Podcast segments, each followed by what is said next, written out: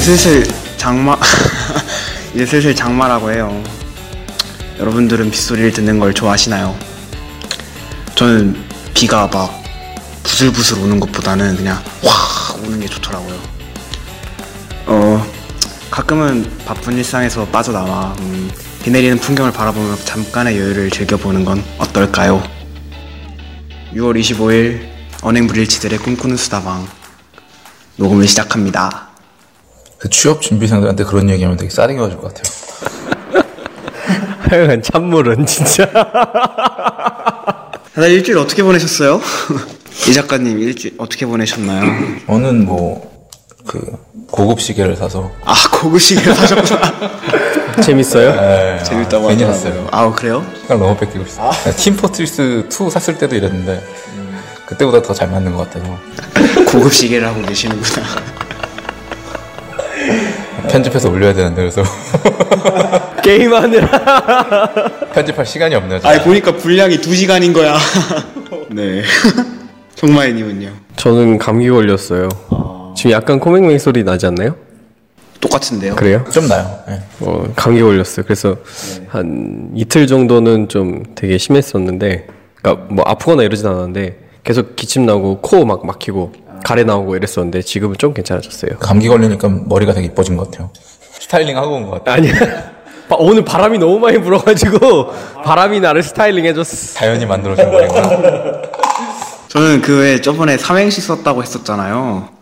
그래서 그냥 페이스북에 올려봤거든요. 네, 관중이니까. 그냥 페이스북에 너무 사람들 생각 안 올라오는 것도 좀 그래서 내가 마루타가 돼보자고 올려봤어요. 올려봤는데 반응들이 나름 괜찮더라고요. 제가 뭐라고 올렸냐면은 뭐에 대한 설명이셨어요? 그냥 삼행시였어요. 창작의 고통에 관한 삼행시였어요. 그러니까 삼행시라는 게 원래 보통 제, 제, 제 이름으로 했는데요. 문일병 이렇게 네, 그건 상관없이 어차피 문일병으로도 지을 수 있는 삼행시예요. 뭐, 운 띄워 보실래요? 문, 문일병으로 삼행시를 지어 보려 한다. 일, 일로 시작하는 단어가 없다. 그런데 병. 병으로 시작하는 단어도 없다. 아, 장작의 고통. 이런 삼행시였거든요. 근데 많은 친구들이 제 이름으로 삼행시를 많이 지어줬더라고요. 댓글에 네. 그거 보면서, 오, 반응이 되게 괜찮네. 하면서 그때부터 제가 페이스북에 여러 개를 싸지르고 있어요. 이게 나중에 흑역사가 되지는 않으련지 막 그러면서 여러 개 막 했었는데 그 카페에서 제가 아르바이트 한다 그랬었잖아요. 카페에서 아르바이트를 하다가 보면은 그 분리수거를 해요. 근데 분리수거를 할 때 사람들이 꼭 비닐에다가 그거를 꽁꽁 감춰놓는 사람들이 있어. 그러면 알바생 입장에서 이거 다 풀어가지고 다 분리수거를 해야 되거든요. 그걸 보면서 아 분리수거를 하다 보면은 여러 사람들의 인성을 만나볼 수 있다 막 이런 식의 글도 싸질렀더니 이 중이병 하면서 그런 거 조금만 올려 막 그러더라고요. 작가님이랑 잘 어울리네. 아 네. 그리고 하나 더 올렸었는데 제가 2주 동안 3개를 올렸어요. 3개를 올리면서 이제 제가 중2병에 대한 그런 어, 컨셉을 제대로 잡아버렸는데 애들이 그냥 이제 댓글만 달면 감성 넘치네 막 이런 식으로 이제는 거들떠도 안 보더라고요. 하나는 뭐였냐면 기숙사에서 라면을 먹는데 너무 맛이 없는 거예요. 라면을 그것도 제가 그냥 먹고 싶어가지고 밖에 나가서 사갖고 와서 한 거거든요. 근데 너무 맛이 없어가지고 맛이 없는데 뭐못 끓여서요? 아니면 그날따라 라면이 입에 안 맞은 거예요? 아마도 제 생각엔 진라면 순한 맛이어서 그랬던 것 같아요. 아 순한 맛은 좀 그렇지. 매운맛을 먹다가 내가 이렇게 자극적인 것만 먹으면 죽겠다 싶어가지고 순한 맛을 샀는데 너무 맛이 없더라고. 차라리 그거 먹지. 그 사골 만- 라면 있잖아요. 하얀색. 뭐였지 이름? 갑자기 생각이 안 나. 사골곰 사리곰탕? 아 사리, 아 사리곰탕. 아, 근데 진라면이 싸니까 싼 맛에 싸, 싼 맛에 사왔죠. 그리고 기숙사에서 불이 없어가지고 라면을 먹을 때 그 전자레인지에 돌려 먹어야 돼요. 뭐 뽀글이를 먹든가 아니면 전자레인지에 돌려서 먹는 식으로 해야 되는데 너무 맛이 없어서 엄마 진짜 생각이- 맛이 없겠다. 어, 엄마 생각이 나더라고. 아 근데 매운맛은 잘 먹었어요. 맛있게. 진라면 매운맛은. 뽀글이는 저는 좋아해서 종종 해 먹어요. 집에서도. 환경 호르몬이 맛있죠. 어차피 뭐 이세 걱정 같은 거 안 하니까 나는. 어차피 뭐 이번 생은 글렀으니까. 다음 생에 보자. 뭐 그래서 라면이 너무 맛이 없어서 그거에 대한 그 글을 싸질렀는데 엄마 생각이 나가지고 어렸을 적에 엄마가 라면이 맛이 없다고 그런 게 생각이 나더라고요. 그때는 내가 이해를 할 수가 없었는데 기숙사에 사니까 라면이 맛이 없다 하고 올리니까 이제 댓글들이 막 캬 시적이네 캬 취한다 막 이런 식으로 막 올라오더라고요. 뭐 여튼 그냥 2주 동안 관종 생활을 즐기면서 보냈습니다. 저는 시험은 잘 봤어요? 시험이요? 그냥 이게 이렇게 관종 생활을 즐길 수 있었던 것도 다 시험 덕이었던 것 같아요. 시험 기간엔 뭘 해도 재밌잖아요. 장학금 탈 수 있을 것 같아요? 네, 다음으로 넘어가고요. 음, 오늘은 라이언 일병 구하기를 가져왔는데요. 이게 1998년 스티븐 스필버그 감독 작품이에요. 아 정말요? 몰랐어요. 아, 모르셨구나. 1908년. 98년. 네, 아까 여기 잠깐 와서 이 작가님이 이때가 스티븐 스필버그의 전성기인 것 같다고 뭐 그러시는데 이후에 나오는 스티븐 스필버그 작품들이 그렇게 좀 뭐 했죠? 스티븐 스필버그가? 많은 걸 했는데 스타워즈 만든 사람은 누구죠? 갑자기 생각이 안 나냐? 제임스 카메론은 아니고 아, 아 스티븐 스필버그는 아니죠 아무튼. 스티븐 스필버그랑 친해요 둘이. 뭐 했지? 그거 원도 만들지 않았나? 그 로보트 뭐지? 로보트. 아이 로봇? 아니. 로보트? 트랜스포머? 아 트랜스포머 원. 아니에요. 트랜스포머 원을 스티븐 스필버그한테 가져왔는데 스티븐 스필버그가 아 이거는 나보다는 마이클 베이가 잘할 것 같다. 그래서 마이클 베이한테 넘어간 거였어요. 아 음, 마이클 클레이튼 감독 아니요? 마이클 클레이튼 감독은 토니 길로이죠. 아 맞아 아 그거였다 그 저번에 뭐 했죠 아일랜드, 아일랜드. 아 맞아 아일랜드 헷갈렸어요 잠깐 아, 근데 제 스타워즈 감독이 생각이 안 나요, 갑자기. 조지 루카스. 조지 루카스. 네, 그래서 루카스 필름이라는 회사가 있죠. 루카스 필름이라는 데가 있고, 그 스타워즈 특수효과 팀이 나중에 커서 픽사가 됩니다. 오 오 신기하다 컴퓨터 그래픽이라는 걸 처음으로 도입한 사람이 컴퓨터 그 조지 루카스였거든요. 그러니까 선견지명은 있었는데 시나리오를 정말 되게 못 쓴다고 해요. 그리고 영화 감독으로서는 정말 어떤 죄악에 가까울 정도로 문제가 있다고. 그래서 아마 그 오리지널 3부작도 자기가 다 감독을 안 했을걸요? 네. 근데 계약을 잘해서 아, 신의 한 수로 계약을 잘해서 돈은 엄청 벌었어요. 그래서 그때부터는 이제 자기 투자자 프로듀서로서 그냥 일은 하는데 아 자기도 알고 있구나. 예, 아는 것 같아요. 자기는 글을 못 쓴다는 걸 예, 진짜 못 쓴대요. 그냥 그럼 컴퓨터 시나리 아, 컴퓨터 뭐 그래픽으로만 좀 뛰어난 그런 사람인가요? 아니, 뛰어난 건 별로 없어요. 그럼 뭐 그냥 계약을 잘한 거예요? 성견 지명이 있었던 거지. 컴퓨터 그래픽을 사용한. 아니, 그것도 있고 그 정말 운이 좋았던 것 같아요. 그때의 스타워즈 같은 작품을 만들었을 때 성공할 수 있으리라고 아무도 상상을 못 했거든요. 대부분 막 서부 영화 이런 게 막 뜨던 그런 게 주를 이루던 시기에 솔직히 좀 유치하잖아요. 인형 탈수고 와가지고 막 외계인이랍시고 있고 막 그러면은 되게 유치한데 거기에서 사람들이 이렇게 열광할 줄은 몰랐던 거지.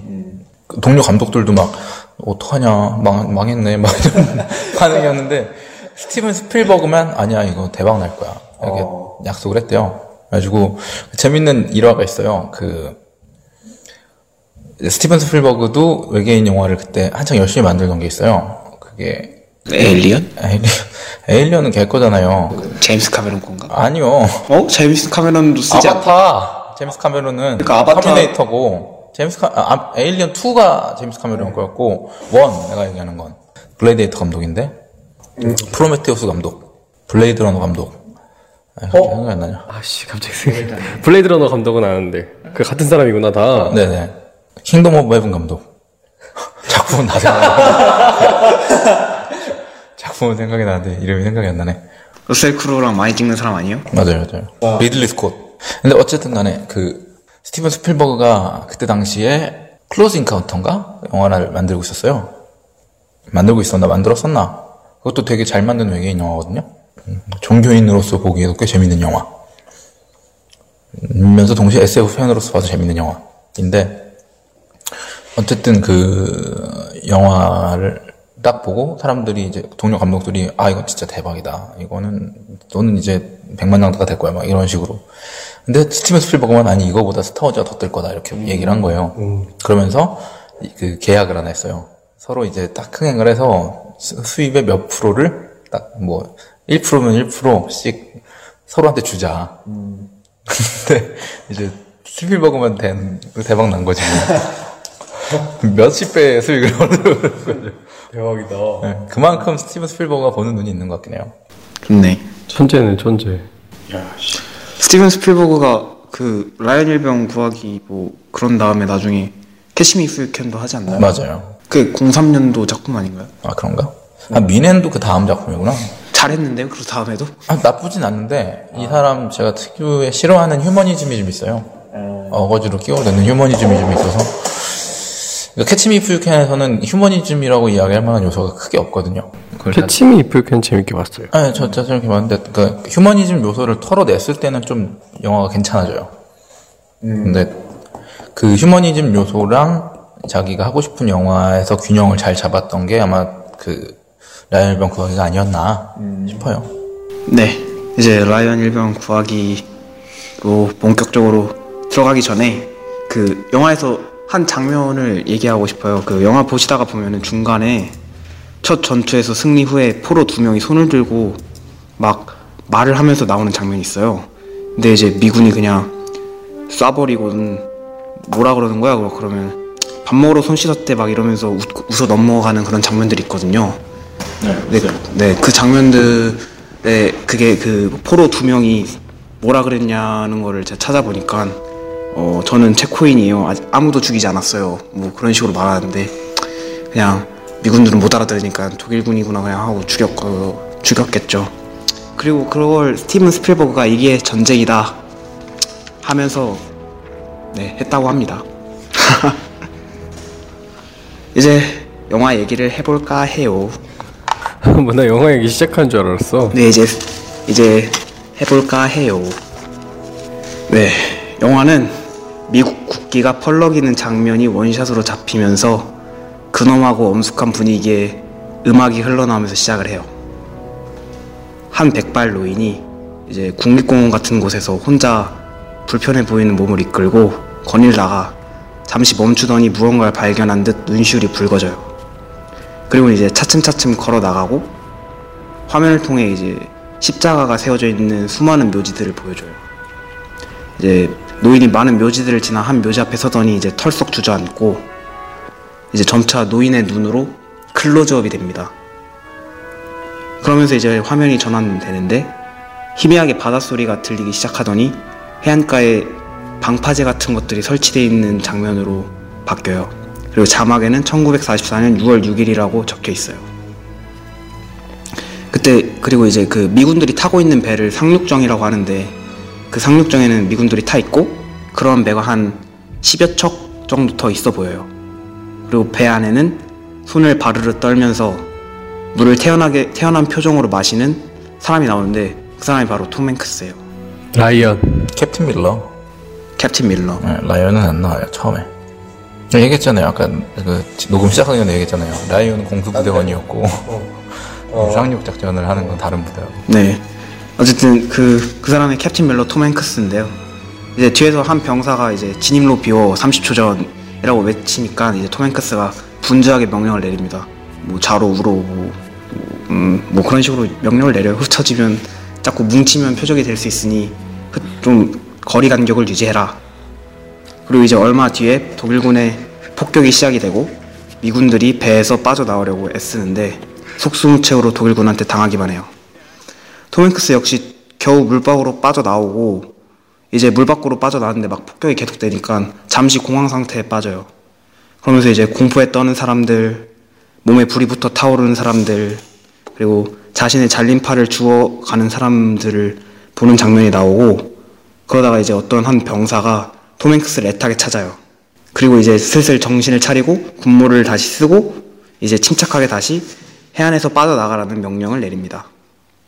이제 자기도 이제 해안에서 빠져나온 후 자신의 부대원을 재정비하고 부대원들과 함께 다시 돌진합니다. 이 부대의 목적지였던 도구로 가기 위한 길을 열고 이제 승기가 미국 쪽으로 기울어요. 그리고 얼마 안 돼 독일군이 항복을 하고 톰 행크스는 도구를 점령했다고 무전을 칩니다. 그리고 이제 본 부대와 이제 좀 전쟁이 끝나고 잠시 휴식, 시, 휴식 시간에 톰 행크스는 이제 프랑스라고 적혀진 깡통에 흙을 채워 넣은 후 그것을 그걸 그 흙을 채워 넣는 거는 캡틴 밀러가 아니라 그러니까 밀러 대위가 아니라 부관 호바스죠. 아 그런가요? 네. 어 그렇구나. 보셨구나. 호바스였구나. 어, 캡틴 밀러인 줄 알았는데. 캡틴 밀러는 그렇게 거추장스러운 거 안 합니다. 아. 네, 어쨌든 그걸 가방 속에 넣었는데 그 가방 속에는 아프리카, 이탈리아 등 한 10개가 넘어 보이는 깡통들이 들어있는 가방이 있었어요. 그것만 봐도 많은 전쟁을 경험할 수, 경험했다는 걸 알 수 있죠. 그리고, 그리고는 이제 역시나 태어난 표정을 하고 물을 꺼내는데 손은 무척이나 떨고 있어요. 얼굴은 태어난데 손은 엄청 떨어요. 누군가가 이제 정말 끔찍한 장면이라고 말을 걸어오는데 이제 톰 행크스가 그래 정말 끔찍하군이라는 말과 함께 이제 톰 행크스의 눈으로 클로즈업이 돼요. 아까도 말했다시피 톰 행크스는 이제 극 중에서 존 H 밀러 대위라는 어 역할을 하고 있는데 한 소대를 이끌고 있는 것으로 보여요. 특수기동대죠. 뭐 C중대 뭐 그런 식으로 불리긴 하는데 어차피 별로 중요한 건 아니니까. 이제 톰 행크스의 눈으로 클로즈업이 된 이후 장면에는 이제 전쟁의 참담함을 보여주는 장면이 나오는데 해안가에 쌓여있는 시체들 중에 카메라가 한 시체에 점점 클로즈업이 돼요. 그의 그리고 그 가까이 다가갔을 때는 이제 그의 가방엔 S 라이언이라고 적혀 있어요. 그리고 이제 화면이 전환되고 무언가를 내려다보는 부인들의 모습으로 장면이 전환되면서 타이핑하는 소리가 들려요. 사무실 책상에서 줄줄이 앉아 타이핑하고 있는 여성들의 모습이 잡히면서 전쟁 중 전사한 군인들에게 가, 군인들의 가족들에게 보내는 위로의 뜻이 담긴 편지를 타이핑하는 걸 나레이션으로 읽어줘요. 그러던 중 한 부인이 여러 장의 편지를 보더니 놀란 듯 장교에게 가서 알리고 장교는 각하라 불리는 사람에게 한 어머니가 새 아들의 전사 통보를 받는다는 사실을 보고해요. 그리고 막내인 넷째가 백일 공수부대에 투입돼서 노르망디 어딘가에 있다는 것을 보고해요. 이제 사령부에서도 라이언을 구해야 된다, 구하지 말아야 된다 의견이 분분한데 총사령관이 조용히 자기 자리에 앉더니 오늘 오전 한 부인께 쓴 편지라면서 자신이 쓴 편지를 읽어줍니다. Dear Madam, I have been shown in the files of the War Department a statement the Adjutant General of Massachusetts that you are the mother of five sons who have died gloriously on the field of battle. I feel how weak and fruitless must be any words of mine that would attempt to beguile you from the grief of a loss so overwhelming. But I cannot refrain from tendering to you the consolation that may be found in the thanks of the Republic they died to save. I pray that our Heavenly Father may assuage the anguish of your bereavement and leave you only the cherished memory of the loved and lost. The solemn pride that must be yours to have laid so costly a sacrifice upon the altar of freedom. Yours very sincerely and respectfully, Abraham Lincoln.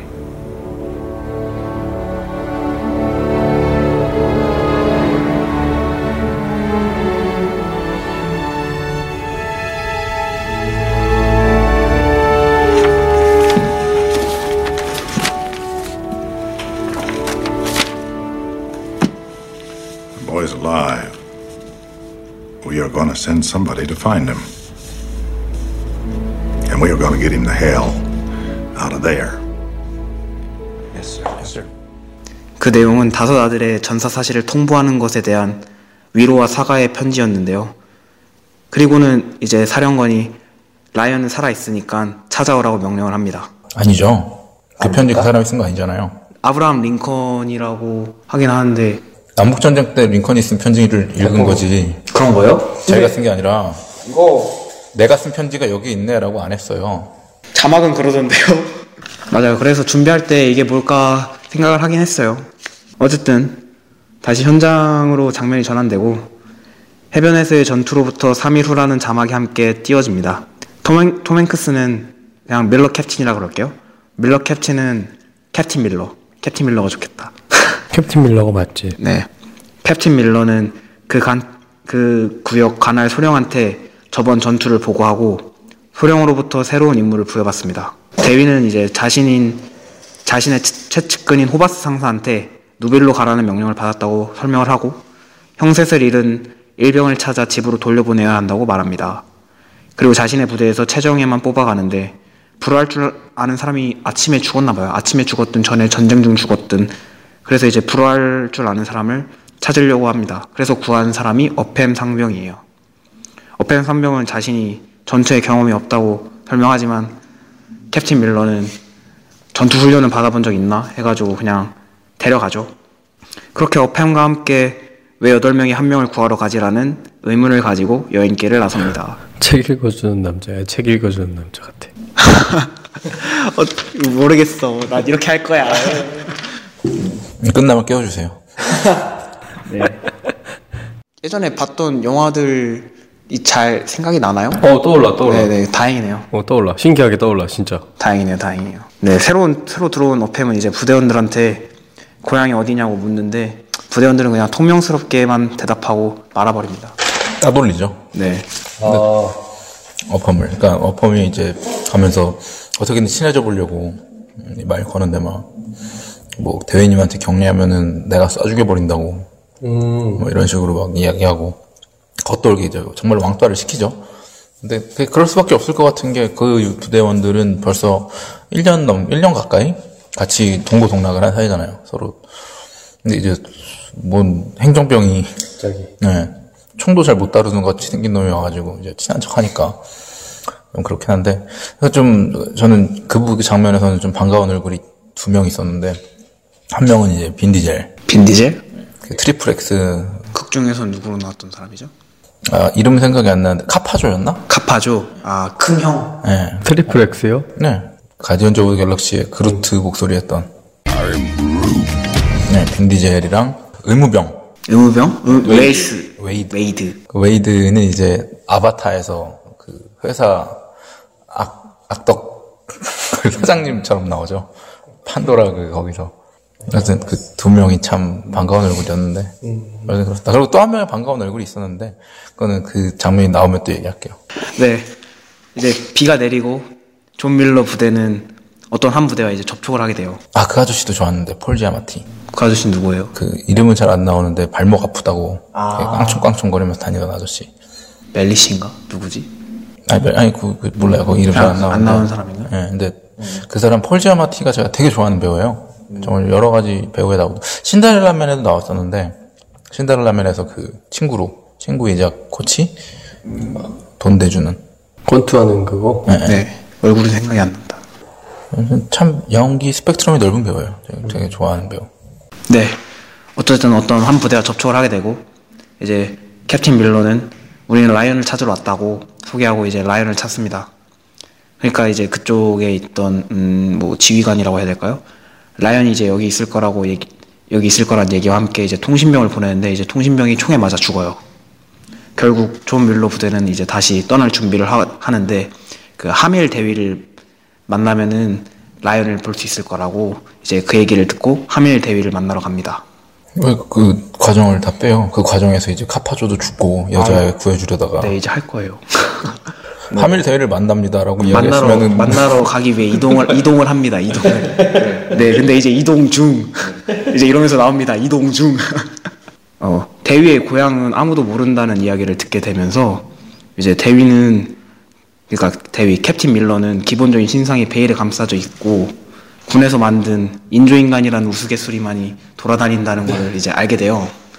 뭐 그리고 이제 또 다시 이동 중에 어, 폐허 속에 독일 가족을 만나게 되는데요. 프랑스인 가족 아니었어요? 프랑스인인가요? 독일어 같지 않던데. 그리고 독일 독일인 가족이 프랑스에서 그러고 있을 이유도 없을 뿐더러 그렇네. 독일인 가족이면은 독일군은 지금 보호하고 식, 식민지 아니었어요, 근데 식민지. 아니 식민지였으니까. 독일인이 있을 수도 있잖아요, 그러면. 그러니까 전쟁 지역인데 민간인이 와 있진 않죠. 아, 그러네. 식민지로 완, 완전히 되고 나서 오는 건 몰라도. 아, 저는 독일군이 어딨냐고 캡틴 밀러가 물어보길래, 어, 그렇네. 당연히 독일. 독일인일 거라고 생각했는데, 프랑스인, 뭐, 프랑스인이나 독일인이나? 프랑스 가서 그런 소리 하면은 싸대기 맞아요. 알죠? 걔네가 자부심이 강한가요? 아니 우리나라에서 너 일본인이지 그러면 싸대기 때리는 것처럼 똑같은 거예요. 아, 되게 싫어요. 당연한 것 같아. 당연한 것 같아요. 네, 너 중국인이지 그래도 기분 안 좋은데. 맞아요. 어쨌든, 프랑스 가족을 만나야 되는데 이제 부모님이 여기 있으면 위험할 것 같으니까 같으니까 애를 데려가 달라고 부탁을 해요. 이제 캡틴 밀런 데려갈 수 없다고 말하는데 이제 아까 말했죠 카파조라는 대원이 이제 애를 받아요. 조카 생각이 난다면서. 근데 애를 받는 그 과정에서 이제 카파조가 저격을 당해서 쓰러집니다. 그래서 이제 그 부대는 이제 신속하게 움직이고 대원 중에 저격수인 잭스는 이제 맞대응하기 위해서 저쪽 저쪽쯤에 저격수가 숨어 있을 것이다 하고서는 자기도 이제 저격을 하기 위해 움직입니다. 그리고 이제 저격수가 독일인 저격수가 카파조랑 그 주변에 있는 상황을 살펴보는 장면이 나오고 그때 이제 잭슨을 발견하는데 이미 잭슨은 그, 그 순간에 잭슨이 탕 소리와 함께 그 독일인 저격수를 쏴 죽입니다. 그 장면 참 멋있었어요. 네, 저격수의 그 스코프를 쏘잖아요. 맞아요. 명장면 중에 하나인 것 같아요. 네, 근데 그동안에 카파조는 결국 죽게 되고 캡틴 밀러는 다시 침착하게 명령을 내립니다. 다시 다들 분주하게 움직이게 되고 대원 중 레번이라는 사람이 있는데 염병할 라이번이 염병할 라이언이라는 말을 내뱉고 이제 자기 자리로 돌아갑니다. 그럴 수밖에 없을 거예요. 그럴 수밖에 없어요. 나라도 빡치지. 처음에 왜 여덟 명이 한 명을 구하러 가는 거지에 대한 의문을 가진 것도 이 레이번이었거든요. 막 따지듯이 했는데 캡틴 밀러는 그냥 레이븐이 걔죠. 그 벤 애플렉이죠. 둘이 되게 친하대요. 맷, 네, 그 맷 데이먼이랑 실제로도 네, 같이 연기하던 반 친구고 그래서 그 굿 윌 헌팅에서도 같이 나왔던 게 그거였어요. 친해서. 그러니까 굿 윌 헌팅 시나리오를 맷 데이먼이 썼던 거 아세요? 아 진짜요? 아, 예. 예. 시나리오 맷 데이먼이 쓰고 그걸 헐값에 파는 조건으로 자기랑 자기 친구 그 주연급으로 등장시켜달라고. 그래서 나는 그 장면에서 솔직히 좀 혼자 웃었는데 뭐 어떤 장면이요? 둘이 친한 걸 아니까. 그러니까 라이언이 이제 맷 데이먼으로 나오잖아요. 아 염병할 라이언 뭐 이런 거. 네, 그러니까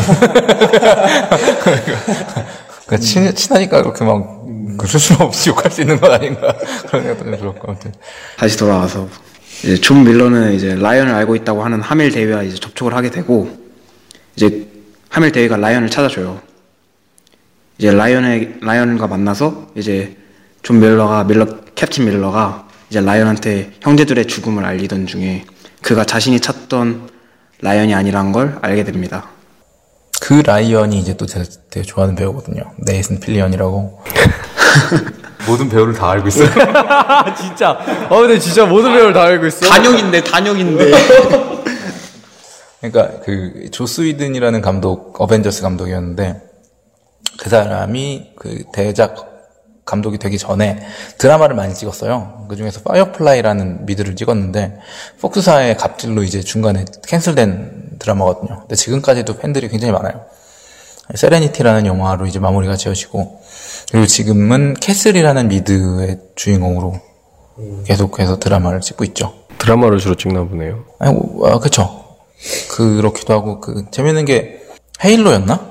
헤일로 아마 시리즈 중에, 예, 게임?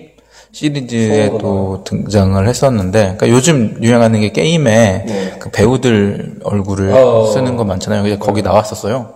근데 그 사람이, 자기는 이제 어차피, 어차피 컴퓨터 그래픽인데 좀만 더 잘생기게 만들어달라고. 그래서 조금 더 잘생기게 만들어야 돼. 귀여워 귀여워. 되게 재밌는 사람이에요. 유쾌한 사람이고. 네. 그래서 여기서 뭐 라이언과 같은 부대였던 한 병사로부터 작은 실마리를 얻게 돼서 이제 그쪽으로 움직이게 됩니다. 움직이기 전에 이제 캡틴 밀러는 대원들한테 이제 3시, 3시간의 휴식 시간을 줍니다. 그리고 이제 캡틴 밀러는 또다시 다른 부대와 접촉을 하게 되고 라이언을 알고 있는 사람을 찾게 되어 그로부터 라이언이 라멜이 있다는 것을 알게 되어 다시 그쪽으로 움직여요. 아, 근데 이제 와서 생각해 보니까 첫 장면에 그 해변에서 에스라이언의 배낭을 확대했던 게 그 형제구나. 예, 형제. 그래서 라이언 다 죽었다. 한 명만 남아있다. 그걸 보여주려고 그걸 확, 이렇게 확대한 거구나. 아, 나는, 나는 그거를, 배낭을, 그, 그 라이언 배낭을 얘가 메고 있고, 죽어가지고 착각하고 막 이런 건 줄 알았는데, 그런 게 아니었어. 네. 그리고 그 장면 이후에 이제 그 전쟁 중 죽어간 사람들한 전쟁 중 죽어간 그 군인들의 가족들한테 보내는 편지를 쓰는 장면으로 이동되면서 그게 라이언의 형제라는 거를 알 수 있게끔 해주죠. 아, 나는 이동했는데도 몰랐네. 아, 예, 알겠습니다. 예, 계속하세요. 그리고 이제 그래서 라멜로 이동 중에 이 존 밀러 부대가 미군들의 시체를 발견해요.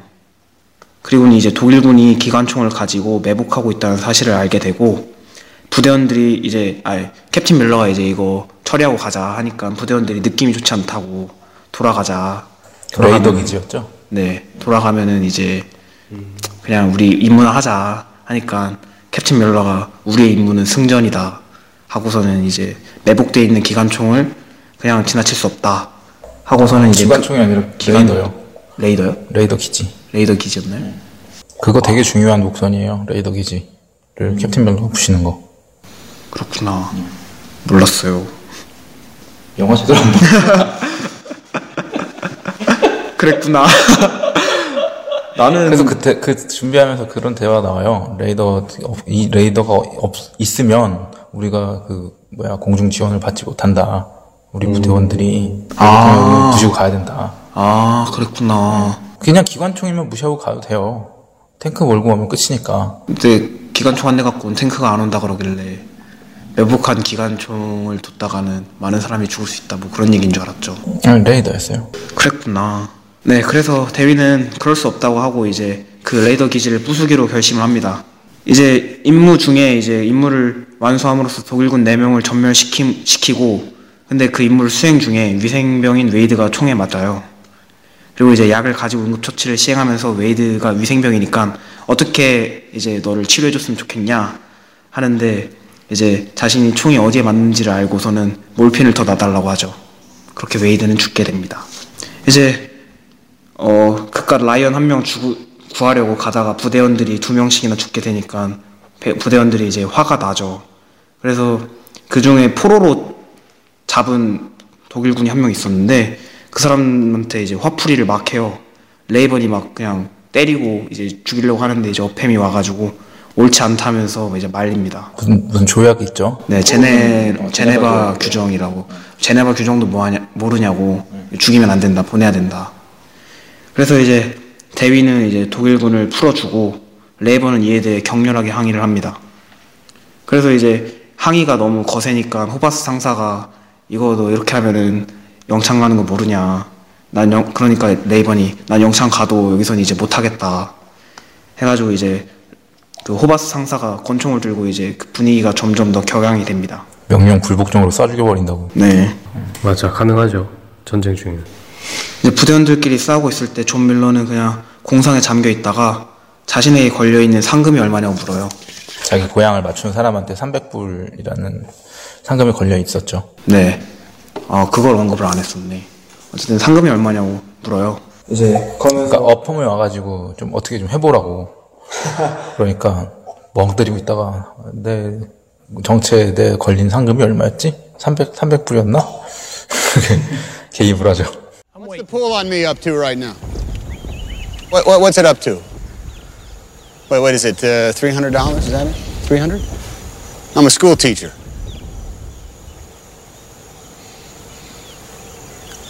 I teach English composition.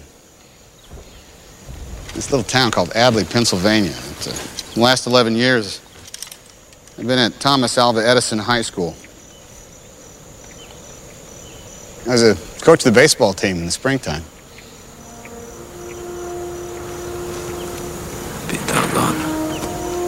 Back home, and I tell people what I do for a living, they think, well, now that figures.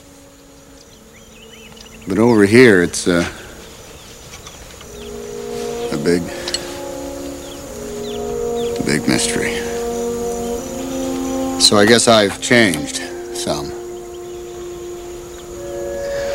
Sometimes I wonder if I've changed so much, my wife is even going to recognize me whenever it is I get back to her.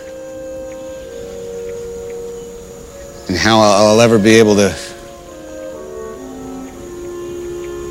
to tell her about days like today. 아, 전 개인적으로 되게 좋아하는 장면 중에 하나예요. 그래서 캡틴 밀러는 이제 자기에 대한 설명을 하면서 자기는 펜실베니아에서 왔고 영어 선생님이었다. 고향 사람들은 자기가 하는 일에 이제 고개를 끄덕이는데 이제는 자기가 전쟁을 통해서 많이 변해서 아내가 자기를 알아볼 수 있을지가 의문이다. 자기는 라이언이 누군지는 모르지만 그를 찾아서 집에 갈 수 있다면 그를 찾고 집에 가겠다 라고 말하고 이제 그 미군들 시체를 이제 무덤에 묻어줘요. 그러면서 이제 다른 부대원들도 잠잠히 그 캡틴 밀러가 그 시체들을 묻는 걸 돕고 레이번도 그냥 다시 캡틴 밀러를 따르기로 합니다. 아니 영어 선생님이 어떻게 대위 대위로 전쟁에 그러니까 그 앞, 앞부분에서 계속 나오잖아요. 노르망디 상륙 작전이 성공했던 것도 캡틴 밀러 덕분이었고, 그러니까 전과가 협력한 거야. 아 그래서 계속 승 승진을 한 거구나 똑똑해가지고 그 장면에서 좀 한마디 하자면 저희가 그 장면을 좋아하는 이유가 사실 지금 당장이라도 막 총싸움 날 것 같은 격렬한 분위기에서 정말 뜬금없는 소리로 개입을 하잖아요. 그때 그 막 싸우고 있던 사람들의 표정이 저는 굉장히 좋았어요. 이, 지- 지금 어떻게 바- 이 상황을 어떻게 받아들여야 될지 모르겠는 어처구니 없는 그 표정들 있잖아요. 맞아요, 맞아요. 근데 그 다음에 이어지는 밀러, 캡틴 밀러의 그 말이 너무 사람 마음을 가라앉히잖아요. 그러니까 이런 모습을 내가 도대체 고향에 가서 어떻게 설명할 수 있겠나. 그러니까 그때 이제 자기들이 뭐 하고 있는 건지에 대해서 한번 돌아보게 만들잖아요. 진짜 누 시나리오 작- 시나리오를 누가 썼는지 모르겠지만 진짜 어, 신의 한 수였던 것 같아. 어떻게 그걸 자 그 캡틴 밀러한테 상금이 걸려 있다는 얘기가 굉장히 비교적 초반에 나오거든요. 영화 초반에. 그게 그 장면을 위한 복선이었다는 게 나는 너무 놀라웠어요. 네, 그래서 이제 다시 짐을 챙겨서 이제 다시 이동합니다. 이동 중에 독일군 장갑차를 만나요. 그래서 이제 독일군 장갑차가 걸리면 다 죽으니까 이제 숨어 있는데 누군가가 이제 장갑차를 공격합니다. 이제 그래서 이제 누가 주- 공격했나 이제 보니까 그들이 이제 100일 공수부대였던 거예요. 이제 그리고 자신들은 독일 정찰대를 기다리고 있었다고 이제 소개를 해요. 그리고 거기에 라이언이 속해 있다는 걸 알게 되죠. 그리고 이제 그들과 함께 그들의 부대로 돌아가고 이제 캡틴 밀러가 그 핸더슨 상사한테 핸더슨 상사가 그 부대의 이제 지휘관이었거든요. 핸더슨 상사한테 우리는 라이언을 찾으러 왔다. 그러고 이제 라이언한테 형들의 전사 소식을 알립니다. 그리고 이제 집에 데려가라고 하는데 라이언은 이제 자신은 집에 갈 수 없다. 동료들을 두고 어떻게 가냐. 지금 이 여기가 되게 열악한다는 걸 내가 아는데 한 명한 명이 부족하다는 걸 아는데 나 혼자 갈 수는 없다. 그렇게 말을 합니다. 그리고 이제 호바스 상사와 캡틴 밀러가 이제 고민을 하는 끝에 대위는 남아서 이제 이들의 임무를 같이 완수하고 라이언을 집으로 무사 귀환시키기로 합니다. 그리고 이제 각자에게 역할이 부여되고 전투 경험이 없는 어팸은 탄약을 전해주는 역할을 맡아요. 그리고 이제 탱크와 보병이 오고 있다는 소식을 듣게 되고 전투 준비에 들어섭니다. 대위의 팀원들은요? 팀원들도 다 같이 그 거기서 이제 그 앞전에서 싸움이 거기로 다시 또 연결이 되는데 그 어떻게 하면 좋겠나라고 했을 때 이제 라이언의 입장이 너무나 이해가 되는 거야 이 사람들도 그러니까 그 다리를 사수를 하거나 아니면 폭파시키거나 둘 중에 하나인데 사수를 할 수 있는 데까지 사수를 해야 되니까 왜냐면 우리 우리 아군도 써야 되니까 근데 이제 어떻게 해야 될지 모르겠다라는 상황에서 What do you think? You don't want to know what I think. No, Mike, I do. Well, part of me thinks the kid's right. What's he done to deserve this? He wants to stay here, fine. Let's leave him and go home. Yeah. But another part of me thinks, what if by some miracle we stay and actually make it out of here? Someday we might look back on this and decide that saving Private Ryan was the one decent thing we were able to pull out of this whole god awful shitty mess. That's what I was thinking, sir. Like you said, Captain. We do that, we all earn the right to go home. Oh, brother. 전쟁이라는 게 사람을 죽이는 일이잖아요. 근데 사람을 살리기 위해서 우리가 노력을 하는 건데, 그러니까 대위님만 양심이 가책을 씻어버리는 게 아니라 우리도 양심의 가책을 씻어버릴 수 있는 기회가 아니냐 이러면서 이제 같이 합류를 하자, 하죠. 근데 그 누구죠? 그 라이언의 리더가 누구죠? 핸더슨. 어, 핸더슨이라는 배우 제가 되게 좋아하는 배우예요. 그 사람 뭘 해서? 그 퍼시픽림에서도 나오는데 아마 실제로도 이 사람이 아마 종군 기자였나? 실제 백그라운드가? 그래서 이 사람이 테드에서 강연한 것도 있는데 그 전쟁에 중독되는 사람들에 대한 이야기 중독된 사람들도 있구나. 나 같아도 중독될 것 같아요. 네, 총 쏘고 막 그러는 거예요. 아니 극혐감이 아니라 이제 그거는 제가 좀 나중에 기회가 되면 할- 해볼게요. 근데 어쨌든 그 우리가 생각하는 것처럼 폭력에 중독되는 게 아니더라고요. 이제 전투가 시작되고 2층에서 2층 집 같은 데서 이제 전투를 하던 두 명의 사람들이 있었어요. 두 명의 사람들이 있었는데 이제 어팸한테 부탁을 합니다. 이제 탄약이 부족하니까 가서 탄약을 가져와라. 그래서 이제 어팸은 탄약을 가지러 갑니다. 근데 이제 어팸은 전쟁 같은 게 경험이 없고 이제 이런 게 처음이다 보니까 겁에 질려 숨어 있어요. 숨어 있다가 겨우 용기를 내서 이제 올라가려고 하는데 독일군이 올라가는 것을 보게 돼요. 그래서 이제 이걸 어떻게 해야 되나 하고 그냥 참 바람 네 정말 보면서 짜증났어요. 바람 캐릭터. 네. 겁에 겁에 질려서 그냥 지켜만 보고 있어요. 독일군이 올라가고 탄약이 없다는 걸 알고 있는데 그냥 지켜만 보고 있, 있다가 더 짜증나는 게 어팸이 이제 거기에서 좋다고 이야기했던 게 전쟁 상황에서의 브라더후드 형제를 자라나는 형제에 대해서 책을 쓰고 싶다 뭐 이런 식으로 얘기를 했는데 막상 이제 그 형제를 발휘해야 되는 순간이 왔을 때는 자기는 아무것도 못하고 있는 그 모습을 보는 게 너무나 극혐이었어요 그리고 이제 2층에서는 누가 걸어오는 소리가 들리는데 그래서 어팸이라고 묻습니다. 어팸이야? 뭐 이런 식으로 묻는데 대답이 없으니까 남은 총 갖고 다사상 벽을 쏩니다. 피가 나오고 그리고 상- 반대편에서 이제 총을 쏴가지고 한 명이 죽어요. 한 명이 죽고 이제 탐창이 없으니까 한 명은 이제 육탄전으로 들어가는데 이 육탄전을 하는 동안 어팸은 이제 계단으로 올라오는데 이제 근데 겁이 나가지고 올라오진 못하거든요. 그냥 어- 그 싸우고 뒤치닥거리는 소리만 듣고 있어요. 듣고 있다가 이제 부대원이 칼에 맞아 죽고 그 칼을 칼로 찔러 죽인 사람은 그 아까 풀어줬던 독일군 포로였어요. 이제 그리고 죽은 사람이 멜리쉬였죠 칼에 찔려 죽은 사람이 그 사람이 이제 아 그 사람 그 배우도 참 좋아하는 배우인데 아무튼 그, 배- 그 사람이 노르망디 상륙작 전 처음에 딱 왔을 때 그 히틀러 유스 나이프인가 네. 그거를 독일군들 품에서 이제 자기가 기념품으로 챙겨요 근데 그 칼로 타다가 또 죽거든요 근데 그 칼을 이제 받으면서 처음에 받으면서 되게 슬퍼해요. 이 칼을 뭐 주님 얘기하면서 되게 슬퍼하는데 결국엔 자기가 그 칼로 죽게 되죠. 네, 그리고 이제 그 독일군은 그 멜리 씨를 죽이고 이제 내려오면서 어팸이 계단에 쪼그려 앉아서 벌벌 떨고 있으니까 그 옛적을 생각하는 걸까요? 결국엔 어팸 때문에 사는 거니까. 그러니까 그 레이더 부실 때 이렇게 살려 주자고 했던 사람이 어판밖에 없거든요 그래서 어팸을 모른 척하고 그냥 자기 갈 길 갑니다. 게다가 전쟁에 도움도 안 돼 보여 그러니까 죽일 만한 가치가 있는 사람이 아닌 거죠 그리고 이제 부대원 중 대부분이 전투 중에 죽게 되고 이제 폐색이 짙어 마지막 보루로 삼던 다리 건너편으로 이제 이동을 하게 됩니다. 이제 폭탄을 터뜨려서 다리를 부술 준비를 하는데 이동 중 상사도 총에 맞아 이제 중상을 입고 대위는 이제 다리, 다리를 파괴하기 위한 폭약이 설치가 되어 있지 않다는 것을 확인을 해요.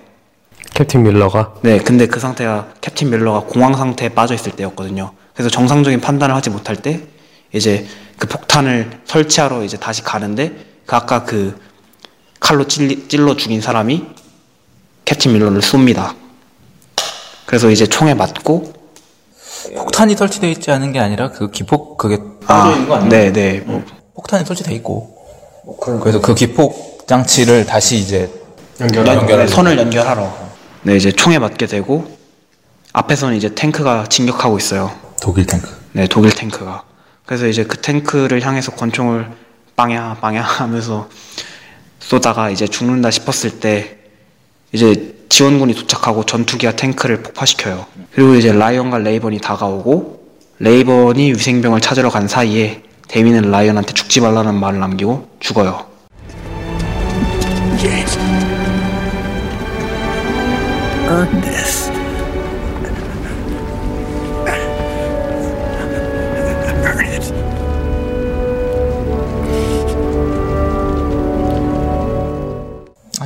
잘 살아라고 이야기하고 죽을 텐데요. 잘 살아 하고 얘기하나. 그리고 이제 죽으면서 라이언은 위에서 죽어 있는 캡틴 밀러를 바라보고 그러면서 이제 나레이션으로 라이언 부인께 아들의 기환 소식을 알리는 내용의 그 음성이 나옵니다. 그리고 라이언은 그 죽은 대위를 위에서 아라, 아래로 바라보고 있는 그 포즈 그대로 이제 늙은 모습으로 나오는데요. 첫 장면에 나왔던 그 노인의 모습으로 다시 돌아갑니다. 근데 한 장면 저는 좀 중요하다고 싶은 장면이 빠진 것 같은데 네. 어펌은 그 다리를 건너가지 못했죠. 네, 아, 그래서, 아, 그 장면을 말, 네, 말씀하세요. 네, 그래서 연합군 측이 막 밀려서 할 때 혼자 숲을 속에 숨어 있다가 이제 연합군에서 지원 병력이 와가지고 이제 독일군들이 다시 물러날 때 어펌이 다시 숲을 속에서 딱 튀어나와가지고 손들으라고 해가지고 포로를 많이 잡거든요. 근데 그 중에 한 명이 이제 그 캡틴 밀러 쏴 죽였던 아까 그 자기 무생 깠던 걔예요. 그래서 걔가 이제 아는 척을 하는 거야. 내 이름 아냐고. 그러니까 어펌. 그러니까 딱 쏴 죽이죠. 탕. Ich kenne den Soldaten. Ich kenne den Mann. Halte die Schnauze. Upham.